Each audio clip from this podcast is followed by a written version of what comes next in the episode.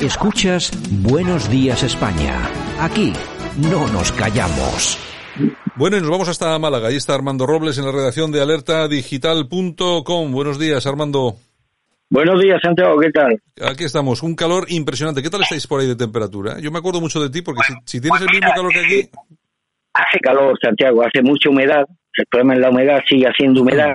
Bien es cierto que ya de noche refresca un poquito y de día, pero y por la mañana, pero de día hace un calor enorme, sobre todo la humedad, ¿no? Aquí hasta hasta que no pase septiembre, Santiago, bueno, si es que realmente ya antes vivíamos el otoño, el otoño era otoño, el invierno era invierno, pero es que ahora todo se ve difumina, Santiago que va a decir que pasado septiembre no llega el otoño como la canción de los pecos, pero me temo que no, que, que yo no sé si será el cambio climático o lo que sea, pero me temo que el calorcillo este lo vamos a tener para rato. Bueno, oye, lo que sí, eh, bueno, ha habido noticias el fin de semana, bueno, en la candidatura de Enrique de Vivero, lógicamente, eh, yo creo que ha superado en bastante en avales al de, a la candidatura oficial, ¿no? Oficialista. Mira, lo que hace un mes era una quimera, Santiago pensar hace un mes que Enrique de Vivero iba a superar el número de avales a la candidatura oficialista, pues nadie se lo hubiera creído. Sin embargo, la ha superado, ha dejado fuera además las tres candidaturas críticas, la del abogado Martín Ortega, la del suboficial Heriberto García y la de la señora Calleja, Julia Calleja y demás, con lo cual eh, la ronda final, como si fuera la presidenciales francesa, la disputará con el actual presidente provincial, José Enrique Lara. Yo creo que se ha cumplido el objetivo de sobra. Eh, de Vivero ha pasado el corte de la primaria de Vox en Málaga y pienso que con nota, con nota alta ha sacado un número muy superior en Navales al del candidato oficialista José Enrique Lara. Como muestra un botón, eh, Enrique de Vivero el pasado miércoles ya tenía los avales. O sea, en el, en el, acto que tuvieron en el hotel en Los Monteros de Marbella el pasado, el pasado miércoles ya anunció que se habían conseguido los avales y te puedo decir que aunque el, el, el cierre el cierre del proceso de recogida de avales se cerró el sábado a las 6 de la tarde. El viernes por la noche Enrique a José Enrique Lara le hacían falta un 20 20 20 avales, avales que finalmente lo consiguió. Yo creo que se ha impuesto al aparato al ser el candidato más avalado por los por los militantes. Eh, lo lamento por los otros tres aspirantes que han quedado fuera. En fin, otra vez será. Y bueno, y ahora Enrique de Viero enfrenta la votación final en la que tendrá como adversario al actual presidente de Vox en Málaga, eh, José Enrique Lara. No tengo que decirte, querido Santiago, que la euforia era ayer compartida por todos los miembros del equipo de Enrique de Vivero y creen en algo que es de pura lógica, ¿no? Que la desaparición en la votación final de las otras tres candidaturas críticas pues abre aún más el abanico de posibilidades para Enrique de Vivero pueda alcanzar la presidencia del CEP. No es muy razonable que los candidatos críticos, los que han apoyado a los candidatos críticos, ahora terminen apoyando al candidato del aparato y demás, cuando se supone que esa candidatura crítica tuvo su razón de ser eh, debido pues a, la, a las muchas fallas que detectaron en la dirección provincial. No tiene ahora sentido que voten al mismo equipo oficialista que propició precisamente el, la creación de, esta, de estas candidaturas alternativas. En fin, eh, nos enfrentamos ya al momento decisivo, al voto, al voto final, en el que si no ocurre nada raro, Santiago, pues es de prever, lo lógico, lo razonable es que Enrique de Vivero se imponga a José Enrique Lara con una diferencia bastante notable.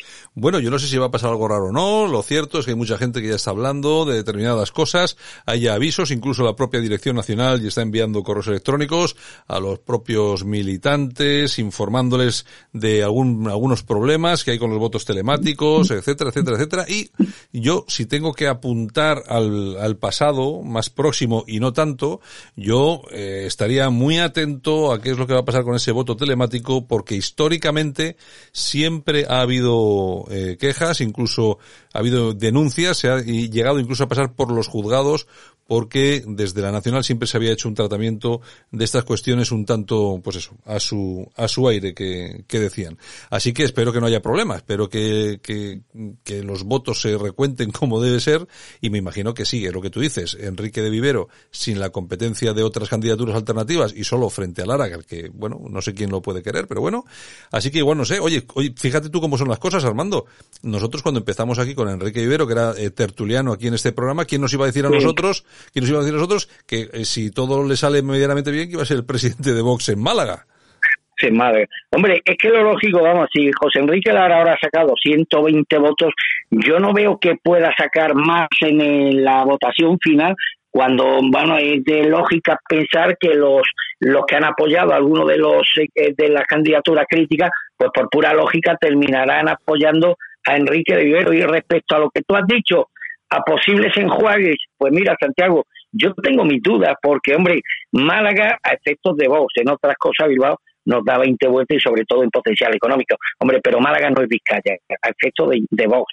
En Málaga, Málaga es una de las zonas más importantes que tiene ahora mismo Vox en la geografía nacional. En Málaga aporta votos diputados nacionales, cuatro, tres o dos, eh, tres diputados autonómicos, ocho concejales en toda la provincia y centenares de afiliados.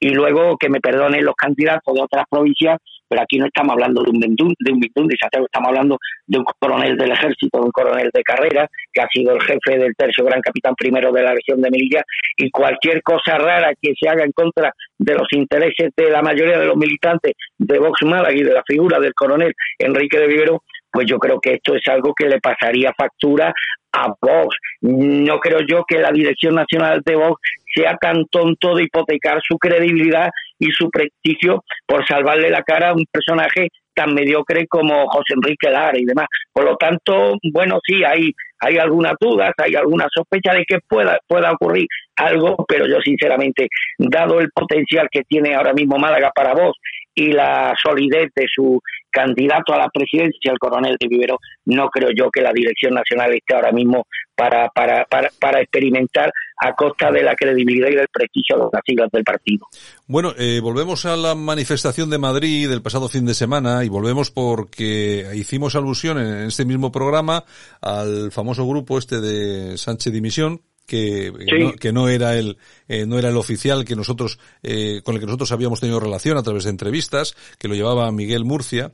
Y bueno Miguel Murcia que me mandaba este mensaje me dice buenos días eh, dice no estoy de acuerdo con Armando Robles independientemente de que se podía haber organizado mejor la manifestación hay que tener en cuenta que ha recibido un silencio y un veto absoluto de los medios de comunicación eso es cierto. Yo nunca me creí las cifras que se manejaban de asistencia.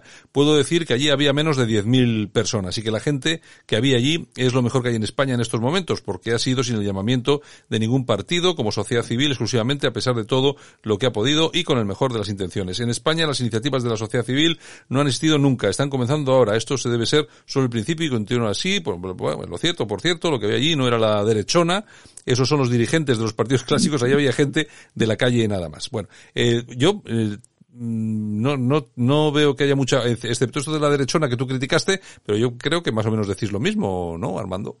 Sí, sí, sí, yo es más, si tengo que retirar lo de la derechona, lo retiro sin ningún problema, mi respeto por supuesto a este compañero y, y, y, valido y avalo lo que ha dicho, que no me queda, no me cabe duda de que en esa manifestación estaban congregadas pues parte de lo mejorcito de la sociedad española, no me cabe ninguna duda. Pero los hechos son los hechos, Santiago, y las matemáticas son las matemáticas. que, que hubiéramos tenido nosotros? Decir que a esa manifestación acudieron 50.000 personas o 100.000, incluso un millón, como ellos mismos pronosticaban un día antes, pero lamentablemente las cifras son las cifras. Hubo una asistencia, según la, la policía local de Madrid, de 4.000 personas. Yo creo que esta cifra no difiere mucho de la asistencia real vamos a darle el beneficio de la duda a los organizadores y da por hecho que hubo una asistencia mayor, pero en ningún momento se superó la cifra de 10.000 asistentes. Que la manifestación estuvo mal organizada, lo reconocen, lo reconocen hasta ellos, Santiago. No hubo megafonía, no hubo ningún manifiesto, no se leyó ningún manifiesto, no se sabía quién, quién ahí nadie se hizo, se hizo responsable, pues por lo menos de, bueno, pues de dirigir unas palabras, de dirigir unas palabras a la gente. La gente no sabía si al final del acto iba a haber algún tipo de actividad o iba a haber algún tipo de discurso y más. Es que no se informó. La gente iba allí a ciegas y demás y luego la, me han dicho que hubo un desorden también en, eh, en el, durante, durante el recorrido, que hubo gente que no sabía por dónde tenía que transcurrir la, la manifestación. Hombre, y las cosas, Santiago, eh, eh la, autocrítica, entre otras cosas, sirve para corregir errores y mm. que la próxima vez que se organice o se convoque una manifestación de esta naturaleza, pues tenemos que saber que nos vamos a encontrar con muchos hándicaps y con muchos obstáculos, entre ellos el silencio y la poca disposición de los medios de comunicación, pero esto es algo que ya se sabía, se sabía de antemano, si esta gente pensaba que los medios de comunicación iban a apoyar o van a apoyar iniciativas de este tipo, pues viven en el, en el limbo, pero lo que hay que hacer es corregir los muchos errores que se cometieron el pasado sábado para que la próxima vez que haya una convocatoria, de este tipo, pues al menos que se susanen esos errores y que no estemos hablando de una jaimitada, es decir, una manifestación que al final de la misma no no no no contiene un discurso, un manifiesto, una palabra a los a los asistentes, eh, no hay una voz cantante capaz de dirigirse a la gente más, pues es una manifestación mal organizada, mal planificada y que espero que esto sirva de, bueno, pues de base para que en las próximas convocatorias no se cometan los mismos errores que se cometieron el pasado sábado. Pero es que, Armando, vamos a ver, aquí ocurre una cosa y es un error de base. Primero, la gente se pone a organizar manifestaciones y no se da cuenta de que la organización de una manifestación cuesta dinero. Que la, solamente la seguridad que tienes que, que, poner en marcha cuesta dinero. La megafonía, una megafonía para una manifestación, vamos a poner que hubiese 10.000 personas. Una megafonía para 10.000 personas cuesta 6, 7, 8.000 euros. Claro, claro, claro. Si no, si no más. Entonces, vamos a ver, claro, eh, lo que no puede ser es que tú vayas allí con una, una pancarta que cuesta 80 euros y con un megáfono.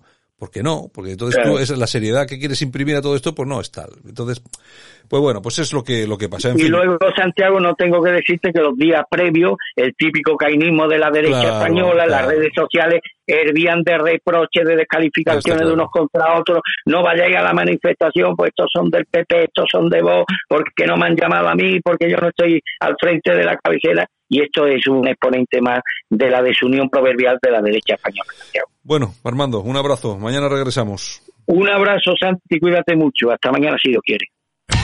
Escuchas Buenos Días España, aquí no nos callamos.